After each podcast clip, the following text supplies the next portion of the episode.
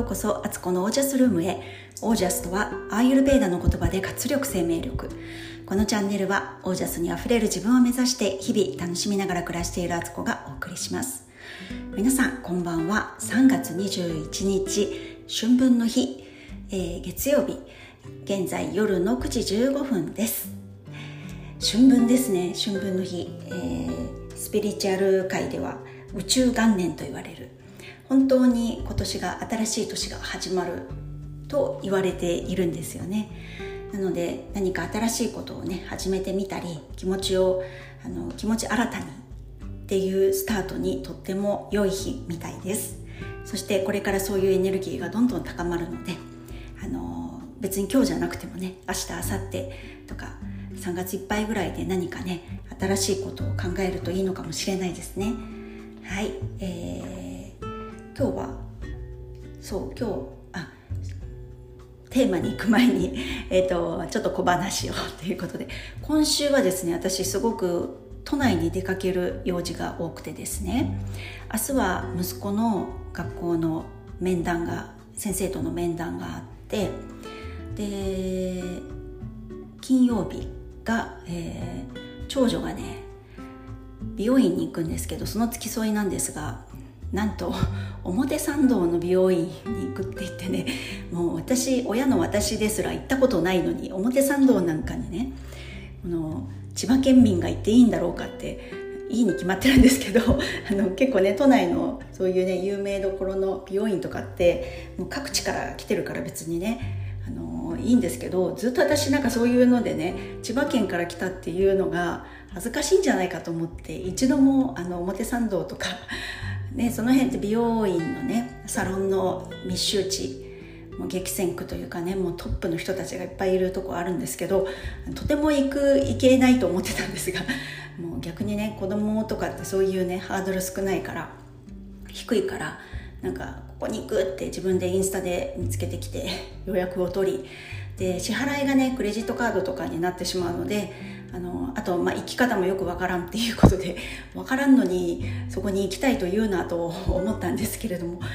一応ね付き添いで、まあ、ついでに私はあの待ち時間の間にカフェに行ったり表参道の街をねちょっと散策しようかなと思ってるのであの実は嬉しいっていうね ことなんですけどそれでまあそれがそのお出かけがあるのとあと土曜日は息子の、えーと高校留学のまあ、あの留学エージェントのねなんか説明会というかなんか、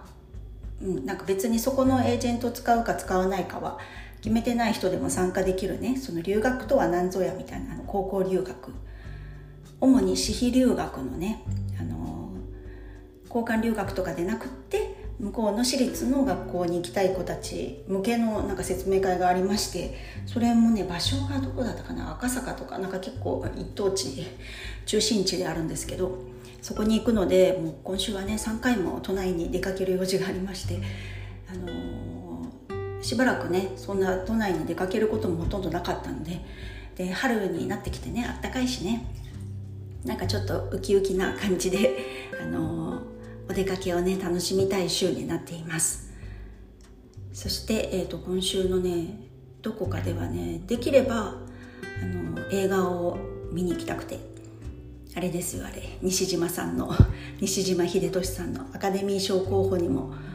ノミネートされたんでしたよね確か「ドライブ・マイ・カー」あの映画をねちょっと見に行こうと思ってて。なんか一人でしっとりと見に行きたいのでちょっとねあんまり混んでない時間帯とか映画館を選んでねちょっと行ってみようかなと思っています。そんな感じの お出かけ大しな、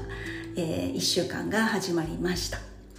で今日のテーマなんですけど自然に即して生きれば、え、健康に自動的になれるんだっ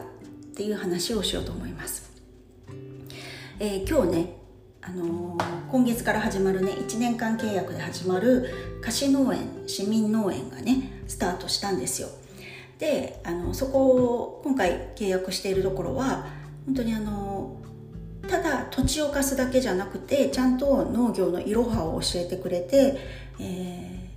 ー、農農機具とか、うんと、あと肥料とか、えーと、種種とか苗とかも全部揃えてくれててやり方も本当に丁寧にね農家さんが教えてくれてそれに倣って本当に初心者でもあのちゃんと収穫ができるまである程度ねできるまでお手伝いしてくれるというか教えていただけるところなのであのそこにお世話になるんですね。で前もね同じところでお世話になっててあのお話ししたしましたよねどこかのエピソードでね。やってたんですけど、まあ、子供がちっちゃくてねあんまりねあの私がほとんどできずに夫一人がヒーヒー言いながらやってたっていうことだったんで一回やめてたんですけどまた再開してね。それが今日、えっと、スタートだったんですよ。で今日はですねかぶとほうれん草小松菜水菜をの種をまいてきました。で畑もね畝を作って、えっと、肥料をまいて、えっと、それをね桑であの攪拌してで、えっと、種を植えるところもね溝を作って3センチ間隔にあの種をまいていくっていう作業をねしたんですけど まあこんなこともあるだろうと思ったんですけど種をねこう巻いてる時になんか風だったかな？風がなんかバッてなって種が入った袋をひっくり返しまして私。あの小松菜の種がね一部分に集中的にばらまかれてしまったっていう。もうね夫も呆れてたっていうかいややると思ったよとか言われたんですけど 本当にねそこはちょっと群生してしまいそうなのであの間引きする時にねちょっとねあの間引こうかなと思ってるんですけど そんな感じでね、えーと、やってきたんです。で結構ねちょっとしたその一つの畝を作っただけだからまだこれからね何畝作るのかな？7とか8とか。まで作っていくんですけど1週間おきぐらいに。結構やっぱりこう慣れてないんですよね。土の上を歩くことすら慣れてないからなんか及び腰っていうかねもうへっぴり腰みたいな感じだし桑の持ち方もなんか違ったりとかなんかベテランの人にね教えてもらいながらやったりとかしながらね。で一番辛いってこうしゃがんで作業するのが結構大変ですねあれってね。あの足がしびれてきたりともすると立ちくらみになりそうな感じになったりとかねでもしゃがんだり立ち上がったりっていう動作はすごく何回もあるしあの桑でねこう耕すと土って結構ねあのそれだけのちょっとした動きなんですけど結構こうなんか体いろいろ使わないとこう耕すって作業って難しいし体が硬かったりしてもねいけないから筋肉だけがあればいいわけじゃなくて柔軟性も必要だし。で結構下向いてる姿勢が多いからやっぱりこうね時々こう反り反ったりとかしてね体をメンテしながらやらないとあの慣れてないと本当しんどいなと思ってました。で荷物の持ち運びもあるし本当にねあの中腰になって作業やってたりするところもうスクワットやってるのと変わらないというかスクワットをやってるよりもより強制力があるっていうかねこの作業を終えるまでこの姿勢を保たなきゃいけないとかっていうのもあるから自分でね筋トレする分だと回数こなせばいいやとかなんか時間ねタイム測ってこの30秒間我慢すればいいとかそういう感じですけどなんか先もそういう区切れる先っていうのはその作業ど作業作業の区切りなんですよね。からもう強制的にやらされるあの筋トレスクワットみたいな感じになってて。いやでもすごく良かったんですよね。土のね感触とかね。あの長靴履いてましたけどそこからこう伝わる土の感覚とかっていうのがあこれがなんかアーシングって言われるものかなと思ったりとかして。まあ本当だったらねもっと直旅とか裸足でやるのなんて一番いいなんて言われますけどでもね普段本当にやっぱりそんな土を手で触ったりなんていうことがないので歩いたりすることはあっても土をね手で触ることもあんまりなかったのでなんかねとてもあのいい時間を過ごせました。で結構ね今日寒いかなと思ってタートルネックを中に着て上にあのウィンドブレーカー的なものを着ていったんですけど途中ですごい暑くなってきちゃって日差しもあったからこれこの先結構真夏とかってどういうことになるのかなって。だけど半袖とかで作業をするのってあんま良くないんですよね。なんかかぶれたりとかもあるし虫とかもいるし。だから長袖長ズボンは必須なんだけど真夏の作業とかね帽子もねあの今日ちょっとニット帽的なものをかぶってたんですけどいやちゃんとつばがあって日差し日よけになってるものの方が絶対いいしあのよく農家さん農家のおばさんたちとかがかぶってるね。なんかこうなんだろうなんていうのかなあの帽子。あのつばがね大きく前がガーッと大きくて後ろがこうなんなんていうのかな垂れてるような。なんかそれすごいダダサいって言ったらねあれですけどあの見た目的にはそんなにねいけてるものではないんだけど多分ああいうのが一番機能的なんだろうなってなんだかんだ言ってそういうとこに落ち着くんじゃないかなって最初はねなんかおしゃれになんかねしたい。そういうファッションもね農家の農業をするねファッションもおしゃれにしたいなんて思いながらも結局落ち着くのって多分ああいうのが一番便利なんだろうなと思いながらなんか私はすごく今ねワークマンに行きたくてしょうがない衝動に駆られてますワークマン多分そういうねいい農作業とかにいいねツールのあのアイテム売ってそうだしでもねワークマンも最近頑張ってるからあのちょっとおしゃれな感じにもきっとなってるんだろうなと思うのでもう帰り道夫にね私は今ワークマンにとてつもなく行きたいっていうのをね力説しているっていう状態でした。はい。でもとてもあの良い時間を過ごしてきたという感じです。で種をまいて思ったのが本当に一粒ってすごくちっちゃいんですよね。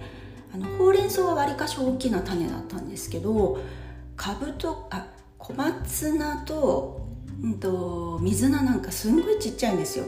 なんか自分がどこに巻いたかももうなんか分かんなくなるぐらい3センチ間隔って言われてるけどその種を持つ一個一個持つことも結構難しいしあの手のひらにね種乗せてそこから一粒ずつ取っていくとかっていうのも結構器用な動作が必要だしなんかどこに巻いたのかもなんかね分かんなくなっちゃったりとかしてねっていう感じでしたけどこんな小さな一粒から芽が出てでそれが大きく育って実になったりねするわけですよ。それを思うとなんかすごいなと思うんですよね。人が手をかけてる部分って本当に最初畑を耕して種をまいてね。でまあそこちょっと土で埋めてから水をまいたっていうだけで3日後ぐらいにもう芽が出てくるよって言われていやーなんかほんと自然の力ってすごいと。太陽とね水と空気ですよね。プラスあと土の力とね。種自身が持ってるその生きる力みたいのを感じ感じないわけにいかないよなこれっていう感じでしたね。多分これが本当に育ってくるとその過程を全部見てその時間軸もずっと体験するわけですよね。自分が巻いてから巻いたりとか苗を植えてからそれが育っていく時間っていうのもあの忘れてるけどずっとそれって育っててで畑に行くと思い出してあこんなに大きくなってるとかってまた思い出してでまた畑から離れて日常生活に戻ってってすっかり忘れてる間にそういう野菜たちがね成長していくっていうなんか多分とてつもない何かの力を感じないわけにいかないんだいかなくなるだろうなっていうのを感じました。でそれがすごく楽しみだしでそうなそういう時間軸をねエネルギーとして取り込んだ野菜を食べるっていうのもまたすごいことだなって。なんか野菜っていうのはお店で売ってたり生協で取り寄せるものだと、まあ、ほとんどそう思ってたとこがある私ですけどいやなんかこうやって自分でも育てることもできるしそれをすることで大いなる力というか本当にこの自然の力その怪しいと思われるようなスピリチュアルとかそういう世界じゃなくて本当ただ単純にこう人間たちがね繰り返して行ってきた農耕というものをねなんか見直す見直してみるとすごいことが起きてたんだなっていうねふうに思うわけですよ。でその農作業してるだけでも筋トレになっててでそうえっ、ー、と多分夏になると暑いから朝早くね起きて日が出る前に作業しようとかまあいろいろ多分早寝早起きになってくんですよねきっとね。あのまあそんなに広いね農地を耕してるわけじゃないからあのそこまで真剣にやってるわけじゃないですけどでも多分自分のその快適さを求めたら朝早く起きて作業してしまうのが多分いいだろうし取り立ての野菜を食べるっていうこともね取ってきてね本当に30分以内で調理した食べ物なんてほとんど今の生活普通の現代的な生活してるとありえないんですけどそれができるっていうのがなんか本当自然に即して生きるだけで筋トレもできて早寝早起きで質のいい睡眠が取れてでアーシングもねそれで畑行けばできてでそれを食べることでまた健康になっていくっていうもう好循環がそこには自然とあるっていうね。その流れに乗ったらそうならざるを得ないというかね。なんかそう思ったらすごいすごいシンプルなんだけど めちゃくちゃそこには幸せが詰まってるなぁなんて思ったりとかしてね。なんかちょっと感慨深く今日思いました。まだね1日目なのに。これから多分ねあのもっともっと大変なこともあったりとかねあのうまく育たないとかねなんかあるかもしれないんですけどでもすごくねなんか楽しいことを始めたなって自分の中でねそれもちょうど春分の日にねあの季節してそういう日程になったわけですけどあなんかいいなってしみじみ思った今日でした。はい。ということで今日はこの辺で。皆さんの暮らしは自ら光り輝いてオージャスにあふれたものです。オージャス自然に即して生きよう。